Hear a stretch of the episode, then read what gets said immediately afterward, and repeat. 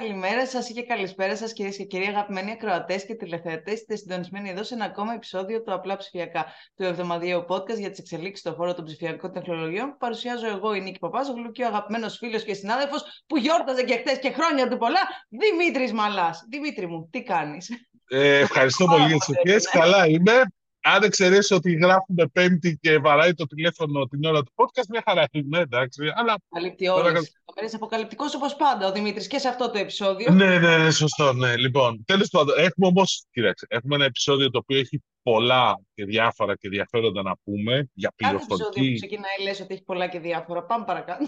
ναι, έχει καταντήσει τις τελευταίες εβδομάδες, δεν ξέρω τι γίνεται. Έχει κινητικότερα. Ε, για τι όργανα, χαμό γίνεται. Έχουμε, έχουμε ΔΕΗ, έχουμε το ένα, έχουμε το άλλο, αλλά έχουμε και πάρα πολύ καλό καλεσμένο σήμερα. Και πάρα πολύ ενδιαφέρον θέμα. Σήμερα το λέγαμε και παλαιότερα, τα καταφέραμε, τον φέραμε, τον έχουμε μαζί μας. Και είναι ο Αντώνης ο Τζορτζακάκης, ο Διευθύνων Σύμβουλος της 5G Ventures, του Φεστός που λέμε και αυξάνεις τι επενδύσεις, λέγαμε και στα προηγούμενα επεισόδια και τα λοιπά. Νέες κινήσεις ετοιμάζει. Αντώνη, χαίρετε. Ευχαριστούμε που είσαι μαζί μας. Καλημέρα Νίκη, καλημέρα Δημήτρη. Λοιπόν, και να ξεκινήσουμε, γιατί έχουμε αρκετά να πούμε για, το, για τη 5G Venice. Οπότε αυτό που θέλω λίγο να ξεκινήσουμε είναι να, πώς πλέον έχει συμπληρώσει πάνω από ένα χρόνο που είναι το φεστός εν λειτουργία, σωστά; Ναι, το Fund ε, συστήθηκε 16 Μαρτίου του 2022. Ωραία. Είναι 1,5 χρόνος. Λοιπόν, για πες μας, ναι, λοιπόν, ναι. πού βρισκόμαστε από πλευράς επενδύσεων; Λίγο. Για να κάνε μας μια ανασκόπηση για την πορεία του, του Fund. Κοίταξε, η στρατηγική του Fund ήταν από την αρχή, ε, βασιζόταν σε τρεις πυλώνες. Εμείς, για να διαχωρίσουμε κιόλας και να συστηματοποιήσουμε λίγο και το, το, σε σχέση με το οικοσύστημα που, που βρίσκεται, η βασική μας στόχευση ήταν κυρίως σε πιο όριμες εταιρείες, σε αυτό που λέμε κατά κύριο λόγο scale-up. Ε, σε μια εταιρεία η οποία θα μπορούσε να απορροφήσει και ένα μεγαλύτερο ticket σαν αυτά που βάζουμε, δηλαδή από 5, 7, 10 εκατομμύρια άρα θα πρέπει να έχει κάποιο μέγεθος ήδη. Παρόλα αυτά, έχουμε δει ε, εταιρείες και ε, πιο μικρές, οι οποίες σίγουρα θα πρέπει να έχουν ε, κάποια συγκεκριμένη τεχνολογία, κάποια ιδιαίτερη καινοτομία που να ακουμπά σε αυτό για να, τις, ε, για να προχωρήσουμε. Ε, με, με δεύτερη στόχευση, η πρώτη στόχευση όπως είπαμε είναι κατά κύριο λόγο το scale-up και κατά κύριο λόγο για αυτό που λέμε scale-up και στην Ελλάδα, γιατί μια εταιρεία τέτοια στην Αμερική μπορεί να είναι ήδη μικρότερη, να θεωρείται μικρότερη, αλλά στην Ελλάδα θεωρείται μεγαλύτερη. Παίζει ρόλο και για ποια γεωγραφία μιλάμε. Και το τρίτο ε, ο τρίτος πυλώνας της ε, στρατηγικής ήταν αυτό που λέγαμε τα projects, δηλαδή projects τα οποία θα βασιζόντουσαν στις σύγχρονες υποδομές και ε, στη συνέχεια το fund θα συνεπένδιε για να δημιουργήσει το digital οικοσύστημα πάνω σε αυτά τα project. Αυτή ήταν η στρατηγική μας στην αρχή όταν ξεκινήσαμε. Τι έχουμε κάνει λοιπόν μέχρι τώρα; Μέχρι τώρα έχουμε μπει σε 7 εταιρείες. είμαστε, έχουμε συνεπενδύσει σε 7 εταιρείες και υπάρχει άλλη μία που λογικά το, τις προσεχείς εβδομάδες θα την ανακοινώσουμε και αυτήν. Είμαστε στη φάση της υπογραφής των συμβολέων. Σε ποιους τομείς είναι οι εταιρείες γενικότερα, Δηλαδή είναι διάφορα από τα project. Ναι, ακριβώς. Ακριβώς. Επίσης, στη στρατηγική δικιά μας υπάρχει και μια, ε, μια διασπορά στην ουσία των industries στις οποίες στα οποία επενδύουμε. Μην ξεχνάμε ότι εμείς, γιατί πολλές φορές γίνεται αυτή η παρανόηση, εμείς δεν επενδύουμε στα δίκτυα αυτά καθεαυτά. Ε, αυτή είναι η δουλειά των παρόχων ή των, ε, των εταιριών ICT που το κάνουν. Θα μπορούσαμε να επενδύσουμε, φυσικά θα μπορούσαμε, αλλά η βασική μας δουλειά είναι να επενδύσουμε σε εταιρείες που χρησιμοποιούν, που ε, παράγουν προϊόντα και υπηρεσίες που βασίζονται σε, σε αυτά τα δίκτυα. Άρα, ε, είμαστε σε όλες τις κάθετες αγορές, logistics, space, cyber security, retail, ε, chip manufacturing, δηλαδή έχουμε μπει σε μια σειρά τομέων ε, οι οποίοι, ε, τους οποίους ακουμπά στην ουσία η νέα αυτή η επανάσταση των δικτύων. Για παράδειγμα, έχουμε μπει σε δύο εταιρείες με έδρα της ΗΠΑ, οι οποίες κατασκευάζουν chip. Ειδικά η μία, η HQ, στην οποία έχω αναφερθεί πάλι, ε, είναι μια εταιρεία η οποία είναι super deep tech, φτιάχνει στην ουσία το, το, το, το Next Generation Base Station για το 5G. Δηλαδή το σταθμό βάσης της ε, κινητής τηλεφωνίας που ξέρουμε, αυτό το μεγάλο πράγμα το οποίο είναι στις ταράτσες κτλ. Όλο αυτό ολοκληρώνεται σε ένα μικρό τσιπάκι. Γίνεται αυτό που λέμε System on a Chip. Αυτή είναι ένα πολύ deep tech ε, εγχείρημα το οποίο ε, φυσικά ακουμπάει πάνω στη στρατηγική μας. Από εκεί και πέρα, από την άλλη άκρη, υπάρχουμε, έχουμε συνεπενδύσεις στην εταιρεία Safe Size, όπως ξέρετε, η οποία τι είναι, είναι μια εταιρεία στο retail, η οποία έχει έναν, ένα digital service assistant, έναν εξοπλισμό δηλαδή, που κάνει 3D scanning στο πόδι για να το κάνει fit ε, με, το αντίστοιχο, με το αντίστοιχο παπούτσι. Το οποίο είναι ε, στο, στο κομμάτι του retail ε, εντελώς ε, μακριά από το πρώτο, ας πουμε Υπάρχει, άρα δείχνει, δείχνει αυτό το εύρος των εφαρμογών στην ουσία μπορούμε να πούμε. Ε, στη συνέχεια, ε, η εταιρεία που ετοιμάζουμε τώρα, που θα πούμε είναι μια εταιρεία κυβερνοασφάλειας, η οποία κάνει στην ουσία ε, τέτοιες υπηρεσίες και πάνω από δίκτυα 5G και σε συμβατικά. Okay. Αντώνη, να ρωτήσω από, αυτές, από αυτούς τους τρεις πυλώνες της στόχευσης. Φαντάζομαι ναι. ότι έχετε δει από, όλου, από, όλες, από όλου του είδους τις εταιρείες, αλλά γενικά μπορείς να πεις ότι έχετε κατά κύριο λόγο επενδύσεις σε scale-up, ε, έχετε βρει project ή δεν έχετε βρει project, δηλαδή κάποιος από τους τρεις έχει υπερτερεί έναντι άλλων; Θα σου πω. Είμαστε πάνω στη στόχευση. Δηλαδή, οι περισσότερες εταιρείες, ε, εμείς έχουμε ένα μέσο ticket τώρα αυτή τη στιγμή 6 εκατομμύρια. Άρα είμαστε πάνω στη στόχευση, γιατί αυτό λέγαμε. Από 5 μέχρι 7, αν θυμάστε και από την πρώτη συνάντηση που είχαμε κάνει το 2022, είχαμε πει αυτό ακριβώς. Άρα είμαστε πάνω στη στόχευση. Τι έχει πάει καλά, τι περίμενα ότι θα πήγαινε καλύτερα, για να πω τι, τι, ε, στην ερώτησή σου αυτή. Ε, έχει πάει καλύτερα το scale-up, γιατί μας έχουν έρθει και εταιρείες από το εξωτερικό. Δηλαδή, αν περιμέναμε τέτοιου είδους εταιρείες στην Ελλάδα μόνο, απομονωμένοι στα δικά μας σύνορα κτλ. με, με τις δικές μας ενασχολήσεις, θα έπρεπε να περιμένουμε ακόμα κι άλλο. Γιατί η αγορά ακόμα και το 5G, όπως έχουμε πει, είναι λίγο ανώριμη. Άρα δεν θέλω να πω ότι μπορεί να μην υπάρξουν ποτέ, αλλά σίγουρα θα έπρεπε να περιμένουμε κι άλλο. Άρα η, η, η στόχευση του εξωτερικού ε, βοήθησε πολύ σε αυτό. Και σε τεχνογνωσία και σε μέγεθος εταιριών. Στα project, να σου πω την αλήθεια, πίστευα ότι θα πηγαίναμε καλύτερα. Δηλαδή ότι θα υπήρχαν περισσότερα project και του ιδιωτικού και του δημοσίου τομέα που θα μπορούσαμε να έχουμε ευκαιρίες στην Ελλάδα. Παρόλα αυτά, ε, κάναμε ας πούμε, την, πρώτη, ε, την πρώτη προσπάθεια με το θριάσιο, όπως έχουμε ανακοινώσει. Αυτό το προχωράμε. Θα κάνουμε τώρα, έχουμε, θα ξεκινάμε μάλλον, ε, as we speak, ε, μια μελέτη, ε, ένα business plan για αυτό το πράγμα. Απλά περίμενα ότι μέσω των, των, των private 5G ε, δικτύων και της αυτοματοποίησης κυρίως της παραγωγής, ότι θα είχαμε περισσότερο τέτοιου είδους greenfield project, να σου πω την αλήθεια. Αυτό ναι. όμως είναι ούτως ή άλλως και θέμα γενικώ του 5G, αλλά να το αφήσουμε είναι, λίγο πιο είναι, μετά. Είναι, δηλαδή, πώς έχει πάει, ναι. Έχει, έχεις, ακριβώς, έχεις, έχεις δίκιο, είναι ακριβώς αυτό. Είναι, αλλά παρόλα αυτά, ξέρετε, ε, οι επενδυτές. βγάζουν, ε, ναι, οι, οι επενδυτές βγάζουν λεφτά όταν κάνουν κάτι πρώτοι πριν το κάνουν όλοι οι υπόλοιποι. Έτσι δεν είναι; Δηλαδή, όχι μόνο όλες οι εταιρείες. Αν το κάνεις αργότερα που θα το κάνουν οι άλλοι, τότε ε, να πω και κάτι άλλο, να υπενθυμίσω αρχικά για αυτό που λες για τη στόχευση έξω, στο εξωτερικό, ότι αυτός ήταν και ένας από τους ε, βασικούς σκοπούς. Είχατε το brain gain στο, στο καταστατικό σας, εισαγωγικά να το πω έτσι, γιατί θέλατε, είχατε βάλει προϋπόθεση να επενδύουμε και σε εταιρείες έξω, αλλά να έρχονται να ρίχνουν γραφείο εδώ, να έχουν παρουσία στην Ελλάδα. Για όσους δεν το ξέρουν, λέω να το πούμε αυτό. Ισχύει, ισχύει και μάλιστα, να τώρα, ας πούμε, ε, με την HQ που συζητάμε, ε, κυνηγάμε και ο στόχος ήταν αυτός, όπως σωστά είπες, να κινητοποιήσουμε και λίγο ό,τι ε, τεχνολογικό τέτοιου είδους οικοσύστημα υπήρχε στην Ελλάδα.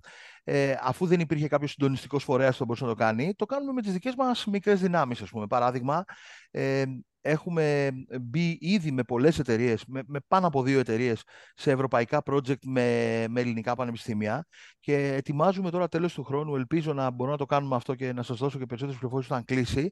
Τέλος του χρόνου, αρχές του επόμενου, θα κάνουμε ένα πιλωτικό με το PNET, με το Πανεπιστήμιο της Πάτρας, που εκεί θα κάνουμε ένα από τα πρώτα, από τα πρώτα ευρωπαϊκά ε, πιλωτικά που θα αφορούν core δίκτυο ε, συμβατικού παρόχου, συμβατικού βέντορα δηλαδή, με τα chips, τα καινούργια του Open Run της ε, HQ που σας λέω. Αυτό είναι και ε, αρκετά ενδιαφέρον και σε πανευρωπαϊκό επίπεδο δεν, δεν, δεν έχουμε πολλά τέτοια. Οπότε λειτουργεί αυτό. Mm-hmm. Να μας πας στην Πάτρα να το δούμε από κοντά. Ή θα αυτό, το κάνετε αυτό θα, όχι, όχι, όχι, θα γίνει στην Πάτρα σε εγκαταστάσεις με πραγματικό core δίκτυο συγκεκριμένου βέντορα, να μην το πω τώρα, συμβατικού, από τους μεγάλους δηλαδή, ε, με τα αντίστοιχα chips. Αυτό ετοιμάζουμε τώρα με τα αντίστοιχα μικρά τσιπάκια Open Run της ε, της, ε, ε, της HQ.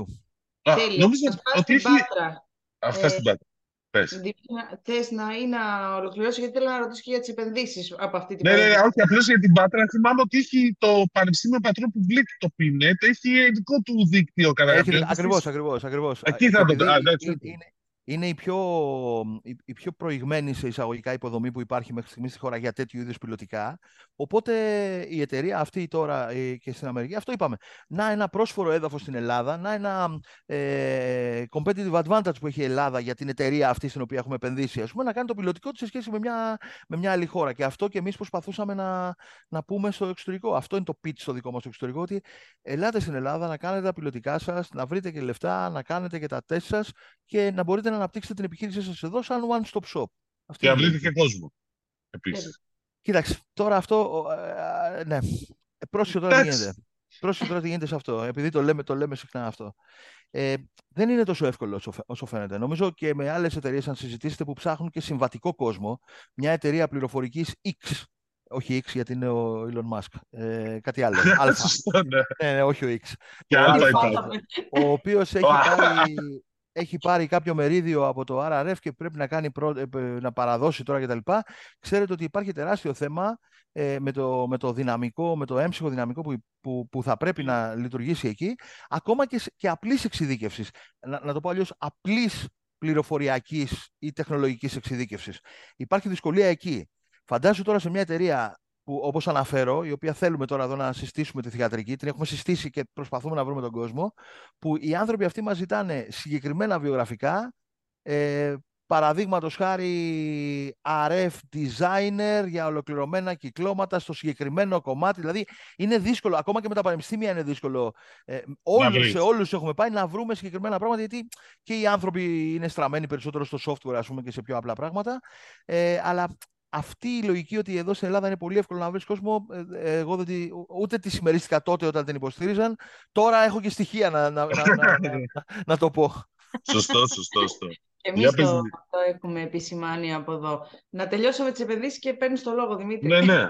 Oh, εντάξει, ναι. Ε, ήθελα λοιπόν να σε μας είπες ότι ετοιμάζεται μία ακόμα, η οποία δεν είναι ανακοινώσιμη, δεν θα, δεν θα μας πεις το όνομα φαντάζομαι. Ε, μέχρι να κλείσουμε τα συμβόλαια, γιατί είναι και, είναι και συνεπενδυτής στη μέση. Οπότε... Ωραία. Ε, τα επόμενα σχέδια όμως από πλευράς επενδύσεων, τι περιλαμβάνουν, πόσες έχετε ακόμα ας πούμε, ευκαιρία να κάνετε, υπάρχουν συγκεκριμένοι τομείς που στοχεύετε, τέτοια πράγματα. Κοίταξε, εμείς ε, αυτή τη στιγμή ε, ο, ο περιορισμός, η συνθήκη περιορισμού ας πούμε στην ανάπτυξη ε, του φαντ είναι το συνολικό του ενεργητικό, το οποίο είναι 101 εκατομμύρια. Ε, απ' την άλλη, δεν πρέπει να ξεχνάμε το γεγονός ότι εμείς πρέπει να έχουμε ε, κάποια, ε, κάποια reserved amount, δηλαδή θα πρέπει να έχουμε κάποιο κεφάλαιο το οποίο θα είναι δεσμευμένο για το follow-on των επενδύσεων των, υπαρχών, των, των, των υπαρχουσών εταιριών. Δηλαδή, αν οι εταιρείες αυτές κάνουν ένα γύρο αργότερα, πρέπει εμείς να δεσμεύσουμε λεφτά. Ε, επειδή ήδη δουλεύουμε Είμαστε ένα χρόνο να δουλεύουμε και ένα χρόνο, όπως ξέρετε, μέχρι να στήσουμε το fund έχουμε δύο εταιρείες. Ε, γι' αυτό και μπορούμε και τις κάνουμε και τις 7, γιατί στην ουσία είναι δύο χρόνων δουλειά, δεν είναι μία εν, ενός χρόνου. Ε, θεωρώ ότι δεσμε, δεσμεύοντας και κάποια λεφτά για follow-ons, οι, οι, οι, τα επόμενα, οι επόμενες επενδύσεις σίγουρα δεν είναι τόσες πολλές όσες φανταζόταν, εκτός αν βρούμε πολύ μικρές εταιρείες, αλλά αυτό, επαναλαμβάνω, και αυτό είναι δύσκολο. Ένας τομέας που κοιτάμε τώρα ε, δεν ξέρω αν θα μπούμε ή όχι, ε, είναι αυτός της υγείας. Ένα mm. health tech κοιτάμε με καλές πιθανότητες. Ε, και ε, επίσης άλλος ένας κλάδος ο οποίος έχει γίνει disrupt από την τεχνολογία, ένας παραδοσιακός κλάδος, ο οποίος έχει γίνει όμως disrupt από την τεχνολογία.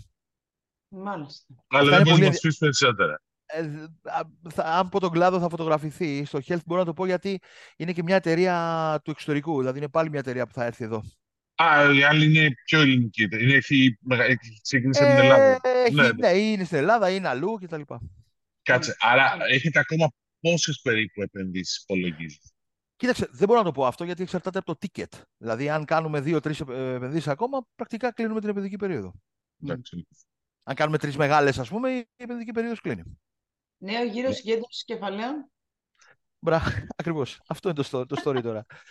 Κλείνοντας, προσπαθώντας να κλείσουμε την επενδυτική περίοδο και φτάνοντας στην ουσία στο amount που κλείνει στην ουσία την επενδυτική περίοδο, εκεί μετά ε, κοιτάμε την, ε, τη, το, γιατί αυτό μας, το συζητάμε και με τους ελπίς και τι θα γίνει παρακάτω και τα λοιπά. Καταλαβαίνετε, ειδικά όταν έχουμε πάει έτσι όπως έχουμε πάει εμείς. Ε, αυτό το μόνο που μπορώ να πω, ήδη επεξεργαζόμαστε κάποια σενάρια.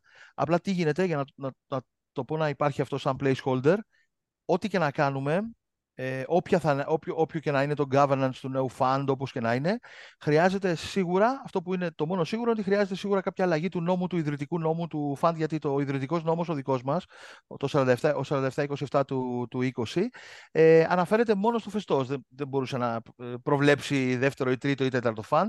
Οπότε, ό,τι και να γίνει με εμάς, θα χρειαστεί σίγουρα μια τροποποίηση του νόμου. Αλλά Ε, δεν, θεωρώ ότι δεν, αυτό είναι... δεν μπορείτε να σηκώσετε κεφάλαια στο πλαίσιο του φαν. Δεν ξέρω, μπορεί να όχι, κάνω όχι, λάθος. όχι, περιο- όχι, όχι. Ο νόμος ε, περιορίζει, ε, επειδή ακριβώς έγινε με αυτόν τον τρόπο και έχουμε γίνει established by law, δηλαδή είμαστε, υπάρχει νομοθετικό πλαίσιο που μας ορίζει, ορίζει τη λειτουργία του φεστός, Εντάξει. αυτού του συγκεκριμένου fund. Δεν μπορούσε, με καμία περίπτωση δεν μπορούσε να προβλέψει ένα δεύτερο, ένα τρίτο fund. Αλλά, άρα, ό,τι και να γίνει, θα πρέπει να υπάρχει μια τροποποίηση του νόμου, η οποία τι θα λέει απλά η τροποποίηση του νόμου, το πνεύμα, για το πνεύμα αναφέρομαι, ότι στην ουσία θα σου δίνει τη δυνατότητα να κάνεις ένα δεύτερο και ένα τρίτο με ιδιωτικά κεφάλαια κτλ. Αυτό είναι. Απλά δεν, δεν μπορούσε να έχει προβλεφθεί από το τρία χρόνια πριν. Έτσι, είναι λογικό. Ε, να πάμε λίγο σε ένα άλλο θέμα. Επειδή ακριβώς μιλούσες για οικοσύστημα, για πλαίσιο συνεργασιών, λίγο, θέλω λίγο να δώσουμε λίγο παραπάνω έμφαση σε αυτό. Γιατί, θε- έχετε, γιατί δεν έχετε μόνο κάνει επενδύσεις, έχετε προχωρήσει και σε στρατηγικές συνεργασίες με φορείς, επιχειρήσεις από όλο το φάσμα. Και παρόχους και κατασκευαστές εξοπλισμού και το στο θριάσιο τη εταιρεία. Αυτό Πώς το βλέπεις να, πόσο μπορεί να φτάσει να διευρυνθεί και ποια είναι τα ωφέλη, αν και τα ανέφερε λίγο για τις επιχειρήσεις που έχετε επενδύσει. Κοίτα. Δηλαδή, πώς- ποιο είναι το επόμενο βήμα εκεί πέρα, δηλαδή; Κοίτα, σε αυτό, ε, όπως καταλαβαίνεις, κυρίως στις συνεργασίες, αυτό που κάνει το 70% των, ε, το, της επιτυχίας είναι οι άνθρωποι. Ε, ό,τι και Σωστό. να κάνεις, ό,τι και να λένε τα συμβόλαια, όσο και να λένε και τα MOU κτλ. Ε, στα περισσότερα, η, η, η επιτυχία αυτού του πράγματος κρίνεται από τους ανθρώπους. Θεωρώ ότι ε, όλοι οι άνθρωποι, η- η- όλο το, το, οι εταιρείες, το, το δίκτυο συνεργασιών που έχουμε και τα υπόλοιπα, θέλουν, στην ουσία, οι περισσότεροι θ- θέλουν, έχουν, έχουν το, το, μ, την αίσθηση αυτή για το growth, για να το συνεχίσουμε να μπει. Ε, Θεωρώ ότι απλά χρειάζεται αυτό να γίνει και με κάποια απτά παραδείγματα. Παραδείγματος χάρη τώρα, ε, για να σας δείξω πώς μπορεί να έχεις ωφέλη από εκεί που δεν μπορούσε να το φανταστείς καν, ας πούμε. Εμείς κάναμε τη συμφωνία, όπως ξέρετε, με το Δημόκριτο, ε, για συγκεκριμένους λόγους. Είχαμε εγκαταστήσει εκεί και τη Matternet Europe, ας πούμε, στα, στα δικά τους, ε, στις δικές τους εγκαταστάσεις κτλ. Προσέξτε τώρα πώς κλείνουν κάποια πράγματα με τις, με τις συνεργασίες. Ε, ε, ο Δημόκριτος είναι, έχει οριστεί σαν hub, ε, ένα από τα hub τα ευρωπαϊκά, ε, αν το, το, το θυμάστε, για το καινούριο, για τις εταιρείες που θα εκολευθούν, για το καινούριο ε, fund του ΝΑΤΟ, ε, το Defense Fund που έχει ύψο, ύψος ένα δισεκατομμύριο, στο οποίο συμμετέχει και η Ελλάδα. Ε, α- το, το, Α, αυτά το- είναι φάτς, όχι βλακίες τώρα, Ε, δηλαδή. Ε, Δεν να εντάξει, δεις και, εντάξει. στρατη- και με στρατιωτικά projects, αυτά και, είναι. και defense ακριβώς. Α, α, απλά εντάξει τώρα και να δεις για το ΝΑΤΟ δεν είναι, είναι και όλες οι χώρες που καταλαβαίνεις. Ε, πάλι καλά. Αλλά θέλω να πω, πρόσεχε τώρα, αυτή είναι τέτοιο. Εμείς, μέσω του νόμου, επειδή μας το είχε ζητήσει και το, το, είχε ζητήσει και το Υπουργείο αυτό, ε, έχουμε τη δυνατότητα να επενδύσουμε και σε στρατιωτικές εφαρμογές. Το γράφει ξεκάθαρα ο νόμος. Που Οκ. είναι, σε, πώς να σου πω, είναι ένα διαφοροποιό στοιχείο από τα άλλα ε, κλασικά funds. Τώρα συζητάμε αυτό. Ε, δηλαδή, μιλάμε με- μαζί με τον Δημόκριτο πόσο θα μπορούμε να βοηθήσουμε εταιρείες οι οποίες θα είναι στο δικό τους incubator που αφορούν στρατιωτικές, ε, ε, ε, αμυντικές καλύτερα, εφαρμογές στο πλαίσιο αυτού του, του, του NATO ε, Fund ε, και να είμαστε και εμείς να μπορούμε να συνεπενδύουμε σε τέτοιου είδους εφαρμογές. Δηλαδή, θα σου πω κάτι που δεν το φανταζόμασταν πριν από δύο χρόνια, δηλαδή είναι emerging. Και όμως και είναι ένας τομέας που, όπως ξέρετε, η Ευρώπη ε, δίνει πάρα πολύ μεγάλη έμφαση. Αυτό το space and defense, αυτά είναι τα δύο βασικά buzzwords, όπως ξέρετε, τα τελευταία τρία χρόνια στην Ευρωπαϊκή Ένωση. Ένα από τα πολλά είναι, αλλά τέλος πάντων. Ναι, αυτά, κι άλλα. α- αυτά είναι σίγουρα πάντως και, και πηγαίνουν και, και πέφτουν και πολλά χρήματα, όπως ξέρετε. Οκ. Ναι, έχεις δίκιο. Εγώ τώρα θα σε ξαναπάω πίσω που κάναμε μια μικρή αναφορά για το 5G οικοσύστημα. Ε, ότι εδώ δεν αναπτύσσεται πολύ γρήγορα, έτσι αναγκαστήκαμε να στραφούμε και έξω για να βρούμε που δεν θα βρίσκαμε στην Ελλάδα. Να, να, πούμε, να συζητήσουμε λίγο γι' αυτό. Έχουμε μείνει πίσω όχι μόνο ως Ελλάδα νομίζω, αλλά και ως Ευρώπη σε σχέση με Ανατολική Ασία και Κίνα. Άρα, εσύ ποια είναι η άποψή σου, γιατί είσαι και γνώστης του χώρου παλιός και καλός και από τις τηλεπικοινωνίες. Οπότε πες μας λίγο τη δική σου εκτίμηση. Κοίτα, ε, είναι, είναι δύο, δύο οι, βασικές, ε, οι βασικές αρχές σε, αυτό το, σε αυτή την απάντηση. Η πρώτη είναι ότι ναι, όντως η ταχύτητα δεν είναι αυτή που θα, θα περίμενε κάποιος. Υπάρχουν εξηγήσεις γι' αυτό. Αλλά δεύτερον, το hype που είχε δημιουργηθεί τρία χρόνια πιο πριν. Ε, με κάποιο είδους ε, μεσιανική ε, αντιμετώπιση της τεχνολογίας όπως το κάνουμε συνήθως και μία από αυτές τις τεχνολογίες ήταν και το 5G ε, ότι θα διακτηνιστούμε σε έναν, σε έναν διαστημικό χώρο με τα πάντα αυτόματα κτλ χωρίς να γίνει τίποτα, χωρίς, χωρίς να υπάρξει η αντίστοιχη θυσία, ας πούμε, γι' αυτό. Ε, θυσία εννοώ, η αντίστοιχη προσπάθεια. Ε, και αυτό υπήρξε. Δηλαδή, δόθηκαν διαστάσεις από ανθρώπους που θεωρώ δεν είχαν το, το, το βάθος που μπορούσαν να κρίνουν. Όπως γίνεται παντού, ξέρετε, hype τώρα έχουμε παντού. Παιδιά, δεν είχαμε στα fintech, δεν είχαμε στα... Παντού, ψάξτε κάποιο Γιατί τώρα, τώρα δεν υπάρχει στο AI, κατά τη δική μου άποψη. δεν υπάρχει ένα hype στο AI τώρα. Ε, ναι. Ε, ε Α, ε, θέλω Ως buzzword το χρησιμοποιούμε όλοι. Καθώς μιλάμε πετάμε και ένα AI μέσα για να πιθανό νούμερα ε, Το ίδιο υπήρξε παλιότερα και στο 5G, ότι θα, γίνουν, ε, θα γίνει η κοσμογονία, θα ξυπνήσουμε και θα περπατάμε με τα χέρια κάτω και τα πόδια πάνω. Εντάξει, αυτά δεν ισχύουν και δεν ήταν πραγματικότητα. Άρα να αποπληθωρήσουμε λίγο τις προσδοκίες από αυτές τις προσδοκίες που είχαν δημιουργηθεί. Απ' την άλλη, αυτό είναι το ένα θέμα. Απ' την άλλη όμως να πούμε γιατί υπάρχει, αν υπάρχει καθυστέρηση και ποια καθυστέρηση υπάρχει. Όπως ξέρουμε τώρα, εμείς, αν, θέλουμε να είμαστε λίγο πιο αυστηροί, έτσι, να το πούμε με κάποια όρια πιο έτσι, τεχνοκρατικά, 5G ε, στην ουσία ακόμα δεν έχει αναπτυχθεί. Δηλαδή, ναι, τι έχουμε τώρα, έχουμε στην ουσία τώρα αυτό που ονομάζουμε τεχνολογικά Dynamic Spectrum Sharing, ε, αυτό που λέμε σαν non-standalone 5G, δηλαδή χρησιμοποιούμε ένα νέο ραδιοδίκτυο με το υπόλοιπο δίκτυο για να δώσουμε στην ουσία κάποια πλεονεκτήματα του 5G ε, αμέσως. Στη συνέχεια θα πρέπει να αναπτυχθεί, να αναβαθμιστούν συστήματα στο core δίκτυο, στο, στο, στο, στις πιο βαριές επενδύσεις δηλαδή, και εκεί να φτιαχτεί αυτό που λέμε standalone 5G, αυτό που θα μας δώσει το latency των 3-4 millisecond, ε, τα, τα super sessions που συζητάμε κτλ. Και, και την αντίστοιχη ταχύτητα. Άρα αυτό που περνάμε τώρα είναι ένα pre-5G phase, σε όλο τον κόσμο. Και σωστά για μένα θα υπήρχε αυτή η προετοιμασία, γιατί το δίκτυο αναβαθμίζεται σε στάδια. Δεν είναι ότι ε, ξέρεις, ε, κλείνεις την πόρτα, βγάζεις το παλιό δίκτυο, ανοίγεις την πόρτα, βάζεις το καινούριο. Δεν γίνονται αυτά. Ε, απλά συνδυαζόμενο αυτό το hype που είχε δημιουργηθεί για το 5G, το οποίο μιλάει όμως για την τελική του κατάσταση, για το standalone 5G, για το πραγματικό 5G, για τις επενδύσεις στην ε, τεχνολογία και στην κατάσταση που θα έχει δημιουργηθεί τότε, αποπληθωρισμένη πάλι, Άρα συνδυάζουμε αυτό, αυτά τα ωφελήματα και ταυτόχρονα ερχόμαστε τώρα στο χρόνο που απλά έχουν γίνει μόνο οι προετοιμασίες ε, για, το, για το καινούργιο ραδιοδίκτυο. Οπότε αυτοί οι, αυτές οι δύο ε, δυνάμεις έχουν δώσει μια συνισταμένη που λέει ότι στην ουσία αυτά που μας κατεπεί αργούν. Αυτή είναι, αυτή είναι η απάντηση πραγματικά για να είμαστε... Άπαξ και ξεκινήσει όμως, θα τρέξει γρήγορα, συγγνώμη, βρε Δημήτρη. Ναι, ναι, ναι, όχι, όχι. Προς τα εκεί πάω και εγώ, οπότε το ίδιο θέμα θέλουμε να συζητήσουμε το, το σημαντικό είναι ότι πρέπει να υπάρξουν οι υποδομές. Όσο δημιουργούνται οι υποδομές του standalone 5G, και επαναλαμβάνω, το, το, το έλεγα πολλά χρόνια και από την αρχή αυτό, και από πριν ακόμα έχουμε τις επενδύσεις στο 5G, ότι το 5G είναι κατά κύριο λόγο B2B υπηρεσίες. Ε, αυτή είναι ένα, ένας τρίτος παράγοντας που έχει δημιουργήσει ότι να, ο κόσμος περιμένει, ωραία, έχω το κινητό μου, τι βλέπω, μια ταχύτητα. Τι άλλαξε σε μένα; Στο, στο, στο, στον τελικό καταναλωτή θα άλλαζαν λίγα ε, αν μιλάμε για τις υπηρεσίες αυτές της, ε, της legacy που ξέρουμε. Γιατί και το gaming μια χαρά το έκανε και με το, με το 4G ε, και το streaming θα μπορούσε να το κάνει. Υπήρχαν συγκεκριμένες υπηρεσίες που μπορεί να κάνει με 5G, αλλά κατά κύριο λόγο το 5G είναι τοποθετημένο για να, ε, για να ενισχύσει B2B υπηρεσίες. Αυτό μην, μην το ξεχνάμε. Και αυτό δημιουργεί αυτή την αίσθηση ότι ε, σίγουρα, ε, ξέρεις, εγώ δεν βλέπω κάποια αλλαγή στο, στις, στις υπηρεσίες μου. Κατά κύριο λόγο, έτσι, θα υπάρχουν και κάποιες B2C, αλλά κατά κύριο λόγο είναι B2B εφα, εφαρμογές λύσεις.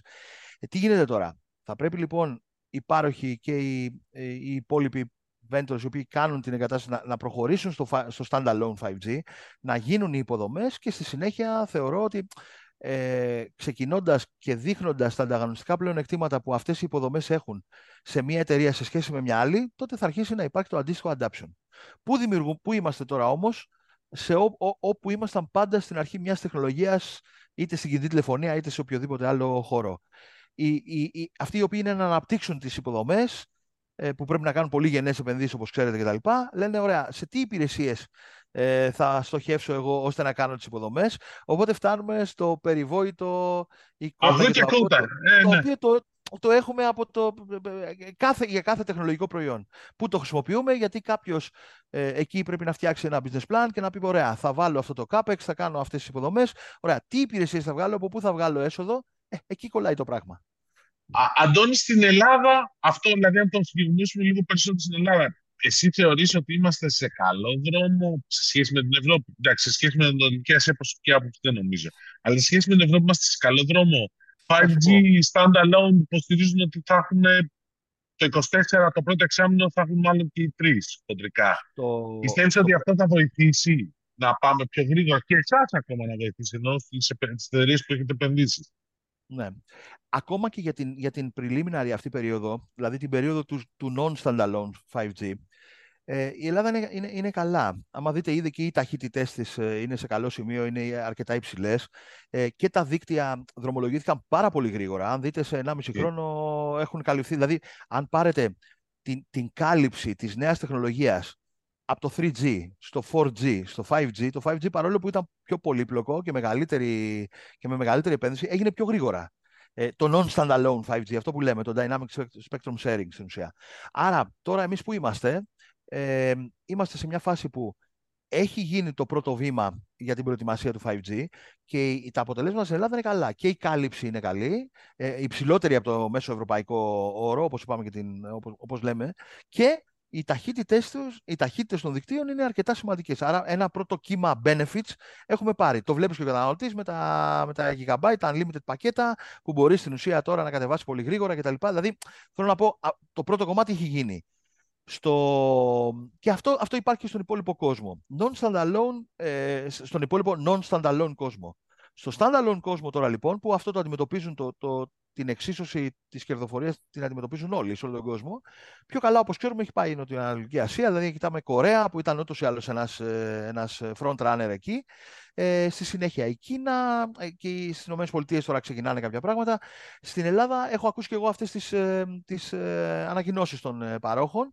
Ε, θεωρώ από αυτά που έχω δει ότι ε, καταλαβαίνω ότι ΟΤΕ ήδη είναι σε, σε φάση ανάπτυξης, ο Κοσμοτέ είναι, ήδη είναι σε φάση ανάπτυξης, οπότε ε, σίγουρα θα έχουμε κάτι από εκεί. Έχουν κάνει και κάποιες σποραδικές προσπάθειες με private 5G campus που έχουν φτιάξει κτλ.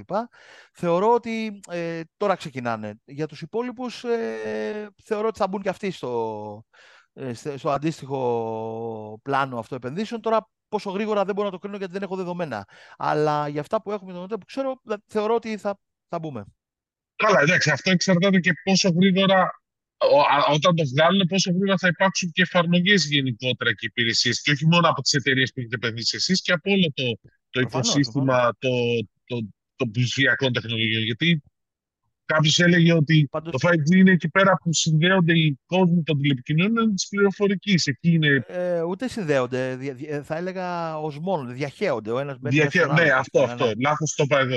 Ναι, ναι. Απλά, απλά τι γίνεται τώρα; Θεωρώ ότι είναι μια καλή ε, βέβαια συγκυρία για τη χώρα, γιατί οι επενδύσεις αυτές μπορεί να έρθουν σε μια φάση εκρηκτική εισαγωγικά για, την, για τα ελληνικά δεδομένα ανάπτυξη των υπηρεσιών πληροφορικής.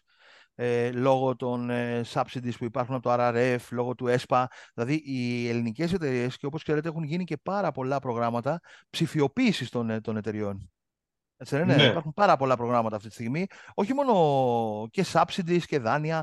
Δηλαδή, έρχεται σε μια φάση που και τα κέρδη τους πάνε καλύτερα και οι τζίροι τους πάνε καλύτερα. Οπότε είναι πολύ κατάλληλος χρόνος τώρα ε, την προσεχή τριετία οι εταιρείες να επενδύσουν σε τέτοιου είδους τεχνολογίες. Γιατί κατά την άποψή μου, αν επενδύσουν σε τέτοιου είδους τεχνολογίες, όπως τα κλειστά δίκτυα 5G κτλ. που συζητάμε, στην ουσία αυτές θα τους δώσουν την αναπνοή για τα επόμενα 10 χρόνια.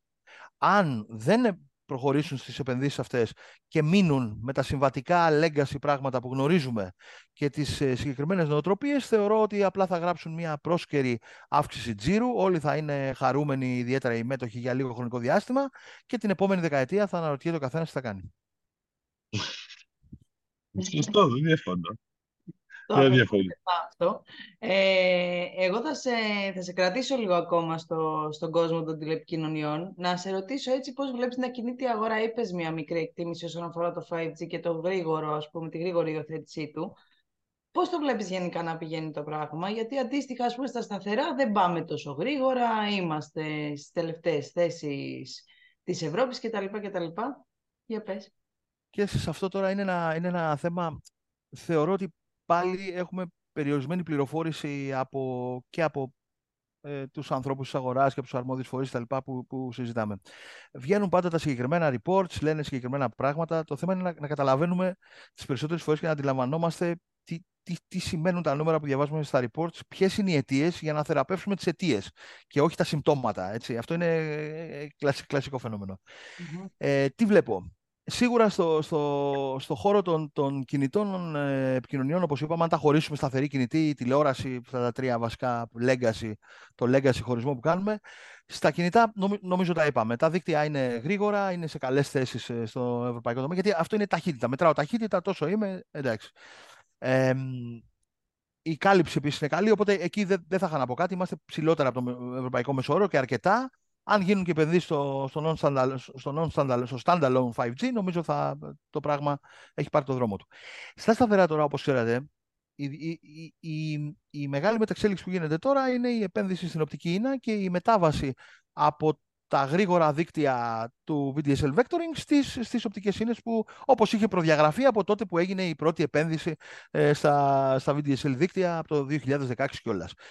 Ε, κλείνουμε κοντά 10 χρόνια από τότε. Έτσι. Κοντεύουμε 9 χρόνια, φανταστείτε, από τα πρώτα VDSL δίκτυα. Ε, τι γίνεται εκεί όμως; Ε, εκεί δεν πρέπει, να, δεν πρέπει να συγχαίουμε τη ζήτηση με την προσφορά.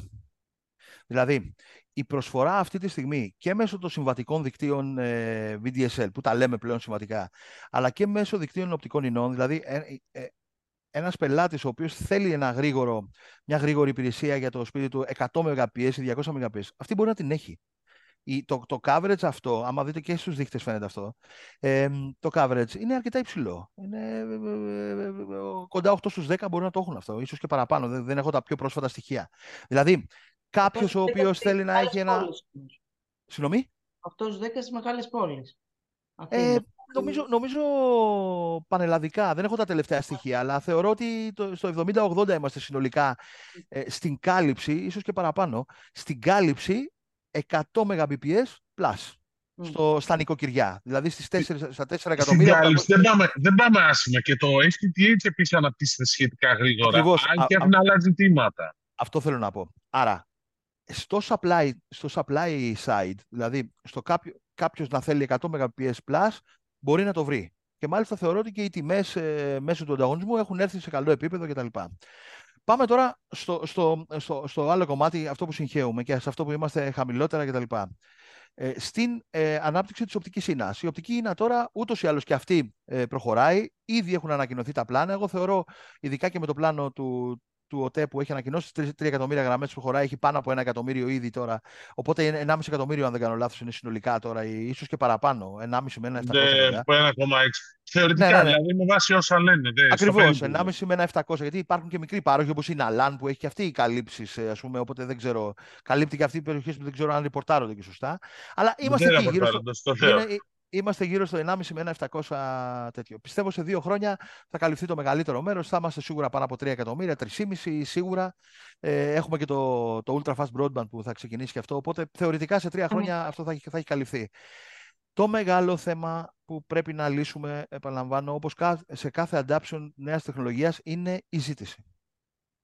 Εκεί εμφανιζόμαστε χαμηλότερα, εκεί εμφανίζονται χαμηλότερα οι ταχύτητες. Όταν μετράμε ε, τις ταχύτητες των σταθερών δικτύων στην Ελλάδα, είτε τους μετράει η Όκλα είτε οποιοδήποτε άλλο. Μα τι θα μετρήσει, τα συμβατικά δίκτυα των πελατών που έχουν ήδη αγοράσει broadband.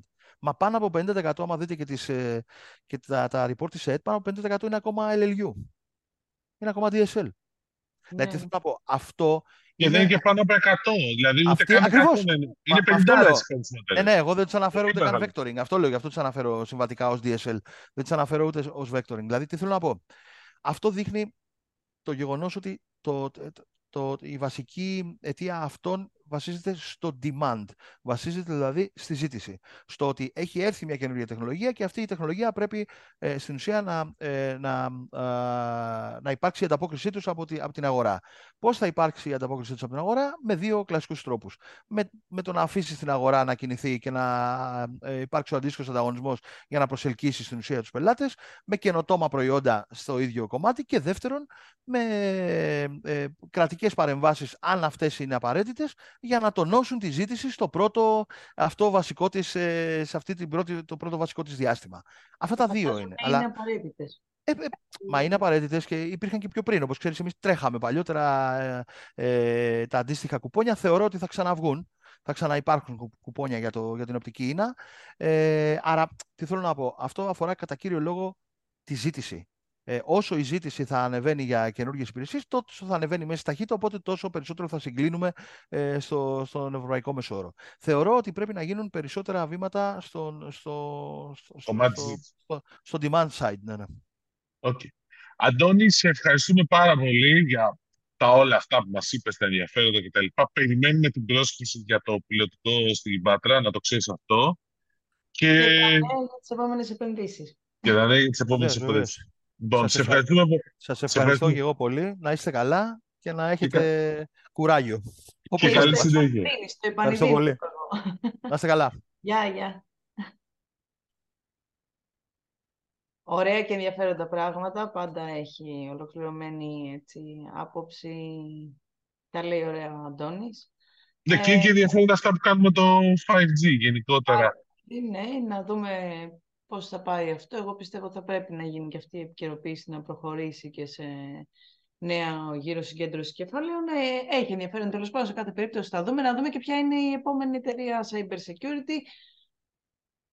Ποια σε αυτή η εταιρεία, που τον ε, Ναι, ναι. Επενδύσεις γίνονται, Δημήτρη, με επενδύσεις γίνονται, προχωρούν. Εξαγορές. Εξαγορές γίνονται, κινητικότητα υπάρχει, καλά λόγια ακούγονται για την πορεία της ελληνικής οικονομίας ε, απ' έξω και από μέσα. Χαμός, φανταστικά. Ζούμε φανταστικά. Είναι, είναι, είναι όλα πολύ ωραία. Αλλά εντάξει, δεν είναι. Λοιπόν, αλλά λοιπόν, ε, που λέμε για εξαγορές, έχουμε συνέχεια στο σύριαλ της Κοτσόβολος. Εντάξει, δεν το προλάβαμε στο προηγούμενο επεισόδιο. Ε, γιατί ξέρετε, παιδιά, γράφουν, βγαίνει το επεισόδιο Παρασκευή πρωί, εμείς γράφουμε Πέμπτη πρωί. Είναι μερικές φορές θέμα. Εξελίξει τρέχουν. Όπου έχουμε πλέον ξεκάθαρο φαβορή. Εντάξει. Το, το λέγαμε και από το βήμα αυτής της εκπομπής ότι είναι φαβορή η ΔΕΗ. Τώρα πλέον δεν είναι απλά φαβορή. Έχει προχωρήσει σε αποκλειστικές διαπραγματεύσεις. Αποκλειστικές διαπραγματεύσεις, να εξηγήσουμε λίγο τι σημαίνει, σημαίνει ότι εμείς προχωράμε μαζί σας. Υπάρχει περίπτωση να μην τα βρούμε. Μεγάλη πιθανότητα να τα βρούμε.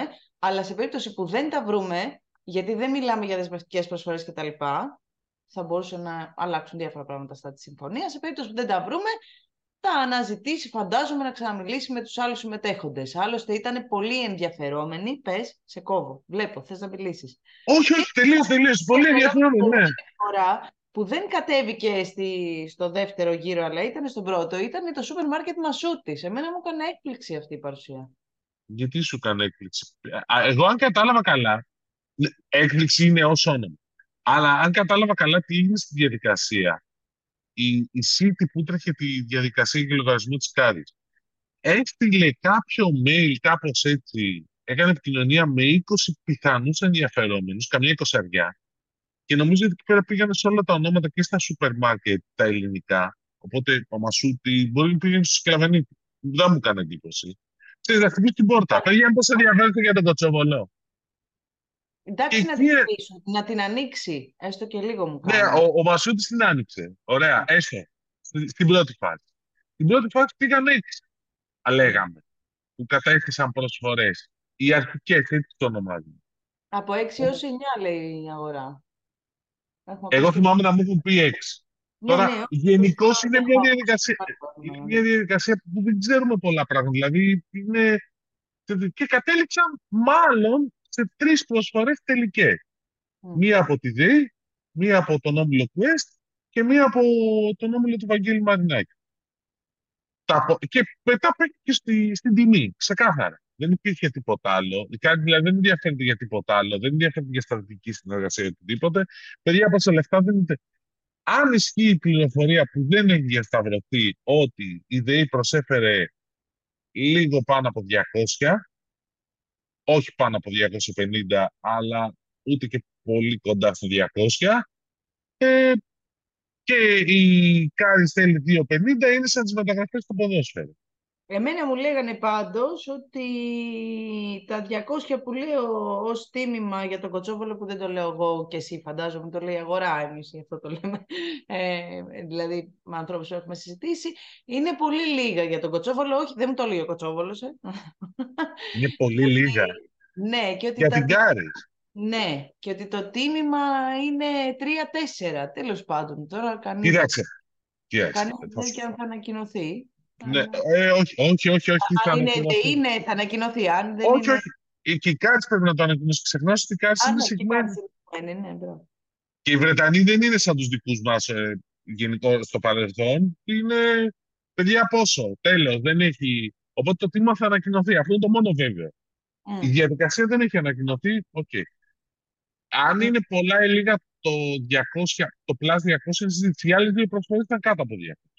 Ναι, και εγώ αυτό ξέρω. Εντάξει. Ένα. Δεύτερον, ένα δεύτερο και, πρέπει να δούμε τώρα, μάλλον κοντά στο κλείσιμο της συμφωνίας. Εγώ πιστεύω ότι μπορεί.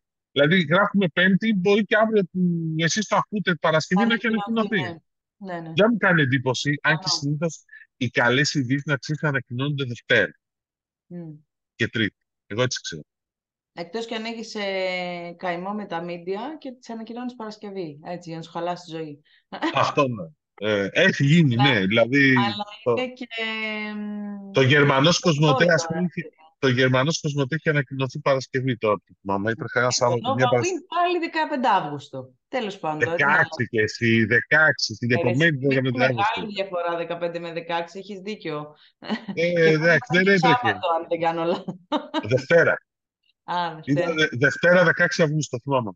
Λοιπόν, γι' αυτό σου λέω Δευτέρα. Δευτέρα, γι' αυτό σου το λέω Δευτέρα. Λοιπόν, πάντως, να σου πω ένα ενδιαφέρον που την έχω αυτή τη συζήτηση.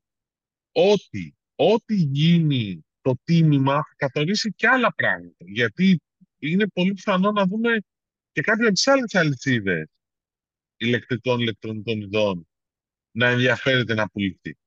Ακούγεται και αυτό, ναι. Εντάξει. Και, γιατί, και οπότε εκεί ίσως κάποιος από αυτούς που το, γενικώ υπάρχει πολύ παρασκήνιο και στο, στο Κοτσόβολο, στο Serial. Είναι Serial κανονικό, νομίζω μια σεζόν στο Netflix βγαίνει. Μία όμως, όχι παραπάνω. Μία, όχι παραπάνω, δεν για παραπάνω. Μία όμως βγαίνει, έτσι. Δεν έχει κλείσει ακόμα, λέμε ότι είναι πιθανό. Ναι, ένα limited, ένα limited series για το Netflix 10 επεισόδια τα βγάζω, νομίζω, ναι. Όσο εκεί έχει και λίγο ίντριγκα, έχει, έχει πράγματα, έχει πολιτικά που μπλέξανε, έχει... Λοιπόν, Αλλά, το, αλλά το θέμα είναι ότι βγάζει τι θα γίνει και στην επόμενη, στην επόμενη φάση. Δηλαδή, γιατί θα υπάρχει κινητικότητα, ίσως θα ενδιαφερθούν, δηλαδή άρχισε πλέον να συζητιέται ότι μπορεί η Quest και ο Βαγγέλης ο να ενδιαφερθούν και κάποιον άλλο. Ή κάποιος από τους ανταγωνιστές τη ΔΕΗ να ενδιαφερθεί για, για κάποιο από τις άλλες αλυσίδες με την ίδια λογική που θέλει. Αυτό θα έχει πλάκα. Αυτό θα έχει πλάκα. Αυτό θα... Και θα το σταματήσω εδώ και θα σε πάω στη Soft One, λοιπόν, Δημήτρη μου. Εν αναμονή των εξελίξεων στον Κοτσόπολο, προχωράμε στο επόμενο θέμα που είναι η Soft One. Soft One, η εταιρεία η οποία το καλοκαίρι έκανε τις κινήσεις της στην Κρήτη και πλέον ε, μπαίνει πιο ενεργά στην ε, κριτική αγορά και διευρύνει το γραφείο. Ε, έκανε, μας είχε καλέσει την προηγούμενη Παρασκευή στο όμορφο Ηράκλειο ε, είχε κάνει μια ενημέρωση για την τοπική αγορά τέλος πάντων, για τους συνεργάτες εκεί. Ε, ενδιαφέρουσα η πορεία της Soft One θα πω εγώ, ενδιαφέρουσα τα μεγέθη της, έτσι. Δηλαδή θα πάει, πάνε, καλά, πάνε 50 εκατομμύρια φέτος. πάει, πάει καλά, πάει πολύ καλά. Να θυμίσουμε ότι το καλοκαίρι που μας είχαν κάνει ενημέρωση είχαν πει 49 νομίζω και τώρα λένε πάνω από 50. Δηλαδή όλο και αυξάνει. Μικρή διαφορά θα μου πεις, αλλά ναι, ε, έχει δυναμική. Εγώ Κοίταξε, αυτό... έχει δυναμική γενικώ η περιφέρεια και νομίζω ότι αυτά, για, εγώ αυτό που κράτησα από αυτή την εκδήλωση ήταν ότι ξέρεις, βλέπουμε την περιφέρεια. Και αυτό το, το εισπράττουμε και από άλλες εταιρείες, σου υπενθυμίζω γενικώς, ότι υπάρχει ενδιαφέρον παιδιά να δούμε την περιφέρεια, ο ψηφιακός μετασχηματισμός περιφέρεια. Το επιχειρήσεων στην περιφέρεια. Να δουν την περιφέρεια για να ολοκληρωθεί ο ψηφιακός μετασχηματισμός. Ε, γιατί μην ξεχνάμε ότι υπάρχουν αμέτρητες μικρομεσαίες. Ε, Πες. Σωστό. Απολύτως σωστό αυτό που λες. Απλώς μην ξεχνάς ότι τώρα έχουν μπλέξει, μπλέξει. Και οι εταιρείες που. Ε, Πολλές εταιρείες πληροφορικής λόγω των έργων του RRF, που ήταν αυτό που λέγε ο Αντώνης πιο πριν, έχουν δώσει έμφαση εκεί πέρα. Δηλαδή, όταν φτάνει να είναι δύο δις τα έργα που έχουν συμβασιοποιηθεί από το 2020, ε, ξέρεις, πολλοί δίνουν έμφαση εκεί πέρα. Βέβαια, οι εταιρείε λογισμικού, η Software, η Entersoft, η EPSILONET, δεν παίζουν τόσο στο κομμάτι αυτό, αλλά και πάλι όταν βλέπεις κινήσεις όπως είναι το My Data, η υποχρεωτική ψηφιοποίηση, το, τα, το e-invoicing, όλα αυτά που γίνονται υποχρεωτικά, έτσι γίνεται ένα...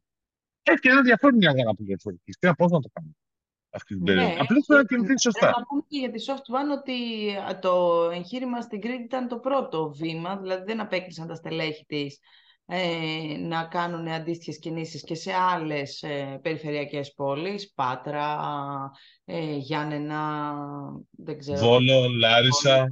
Λάρισα, μπράβο. Ε, όπως επίσης μας είπαν και ξεκάθαρα ότι είναι σε συνομιλίες για δύο ακόμα εξαγορές οι οποίες θα έρθουν με το νέο έτος αλλά είναι σε προχωρημένες διαπραγματεύσεις που δεν είναι απαραίτητο να είναι εδώ εντός, μπορεί να είναι και εκτός. Ε, βλέπε Ρουμανία, γιατί η Ρουμανία είναι το νέο, το νέο, το νέο πεδίο μάχης. αυτή τη Ρουμανία. ναι, το οποίο έχει, έχει ενδιαφέρον τώρα, ανοίγουμε άλλη κουβέντα για τη Ρουμανία, αλλά έχει ενδιαφέρον ότι έχουν, έχουν προσπαθήσει πολλά εξήλικε εταιρείες, αλλά γενικώ είναι λίγο περίεργη. Είναι η ρουμανική αγορά πολύ μεγάλη, αλλά είναι και πολύ κατακαιρματισμένη. Είναι ενδιαφέρον ιστορία. Πρέπει να πάμε με τοπικού παίχτε. Αυτό. Mm. Λοιπόν, Αυτό τι άλλο. Καλά, Δεν ξέρω, ναι, εσύ κάτι, σε, ε, τι; εσύ κάτι έχεις να μας πεις; Ναι, είχα τέτοιο. Είχε η ΣΕΤ εδώ πέρα Παρασκευή σήμερα, όσοι ακούνε Παρασκευή, την Τετάρτη και την Πέμπτη είχε εδώ το συνέδριό της στο το ευρύτερο του, της περιοχής και γενικότερα, μάλλον όλης της Ευρώπης. Η ΣΕΤ είναι μια σλοβάκη εταιρεία πληροφορική, ε, το cyber security, στην κυβερνοασφάλεια, την κυβερνοπροστασία για την ακριβή, η οποία είναι πάρα πολύ δυνατή, ε, γενικώς και πολύ δημοφιλής και όλα. Και δείχνει από του δημοσιογράφους ε, δύο έρευνες που έχουν κάνει σχετικά με το. Ε, το οποίο έχει το εξής ενδιαφέρον. Ήταν γενικώ για το πώς οι υποστηριζόμενες από τη Ρωσία και οι υποστηριζόμενες από την Κίνα ομάδες ε, κυβερνοεπιθέσεων έχουν εντείνει τους τελευταίους μήνες, τον τελευταίο χρόνο, τις επιθέσεις που κάνουν. Mm. Γενικότερα και σε μη κυβερνητικού οργανισμούς. Και μάλιστα και η Ελλάδα έπεσε στόχος, ήταν στόχος των, ε, αυτών των hackers.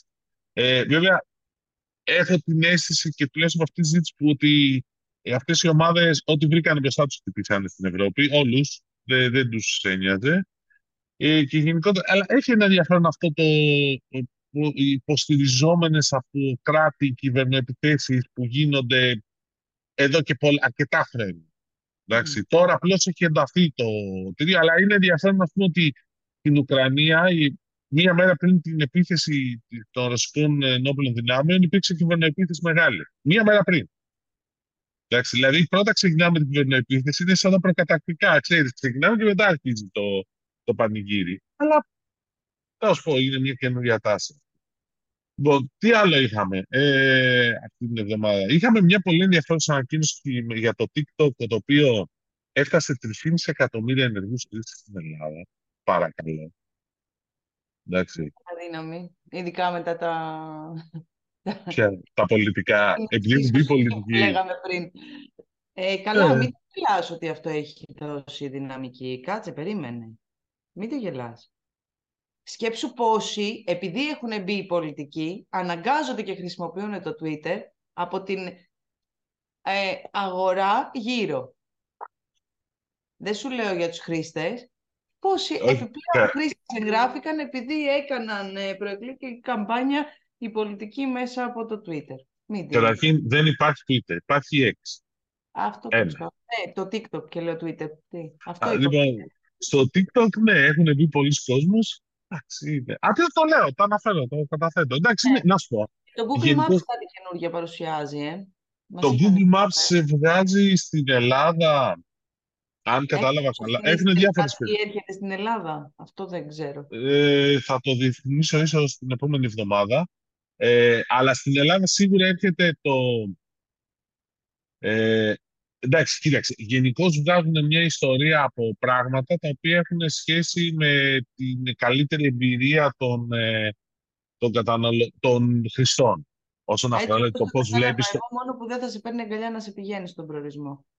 ναι, αλλά θα σου τα δείχνει τα πάντα. Σιγά σιγά αυτό. Στην Ελλάδα αυτό που θα έχει είναι κάτι το οποίο δεν ξέρω κατά πόσο είναι χρήσιμο στην Ελλάδα ή θα είναι πρακτικό, αλλά τέλος πάντων, οι πληροφορίες για τα, για, το, για τα όρια ταχύτητα. Εντάξει. Μη γελάς. Μη γελάς και εγώ σου είπα. Ε, ναι, ναι. ναι. Εντάξει, δηλαδή άρχισα το ερωτήμα αυτό που εγώ ξέρω ότι επειδή παρεμπιπτόντως ε, τα, όλες οι GPS συσκευές θυμάσαι μια εποχή που δεν είχαμε Google Maps, είχαμε συσκευές. Uh-huh. MLS κιόλας. Η MLS και 60%. Αυτό το Εντάξει, από εκεί είναι γνωστή η MLS παρεμπιπτόντως. Okay. Που ήταν και καλό το σύστημά τους γιατί είχαν μια, τους κάτω μια ελληνική εταιρεία και ήταν πολύ καλή. Τη Geointelligence, αν θυμάμαι. Έλα, λοιπόν, πολύ μεγάλη. Παρένθεση, πάμε. Ναι. ναι, λοιπόν, ναι, αλλά το ενδιαφέρον τότε ήταν το εξής, ότι είχε τα όρια ταχύτητας. Δηλαδή, σου το έλεγε. Mm. Λεπτομέρεια όμως πολύ σημαντική. Παιδί σε αυτή τη χώρα, άμα πηγαίνεις με τα όρια ταχύτητας, σε βρίζουν και σου λένε Άντε, πήγαινε κάτι στο σπίτι σου να πλύνεις κανένα πιάτο. Και του λες, Παιδιά, δεν ξέρω αν το έχεις πατήσει. Αγάπη 50 και πάμε 50. Τι 50, παιδί μου, εδώ 50. Τρέχα λίγο, έχουμε δουλειές. ναι, ε, αυτό θέλω να σου πω ότι ήταν λίγο τέτοιο. Οπότε αυτό δεν ξέρω αν θα είναι. Τώρα τα υπόλοιπα μα δεν έχουν ενδιαφέρον. Θα τα δούμε όμως όλα αυτά στην πορεία. Λοιπόν, αυτά αυτό, για αυτό το επεισόδιο. Νομίζω ότι είπαμε πολλά και διάφορα. Αυτά για αυτό το επεισόδιο. Ευχαριστούμε για άλλη μια φορά που επιλέξατε εμάς για την τεχνολογική ενημέρωσή σας και ευχόμαστε ένα υπέροχο Σαββατοκύριακο να έχετε, να μην βρέξει. Γιατί κάνει και λίγο έτσι κάτι. Ε, όχι, δεν θα βρέξει νομίζω. Απλώς είναι ευχαίρεια. Αλλά εντάξει. Λοιπόν, εντάξει. καλή συνέχεια. Καλή συνέχεια. Γεια.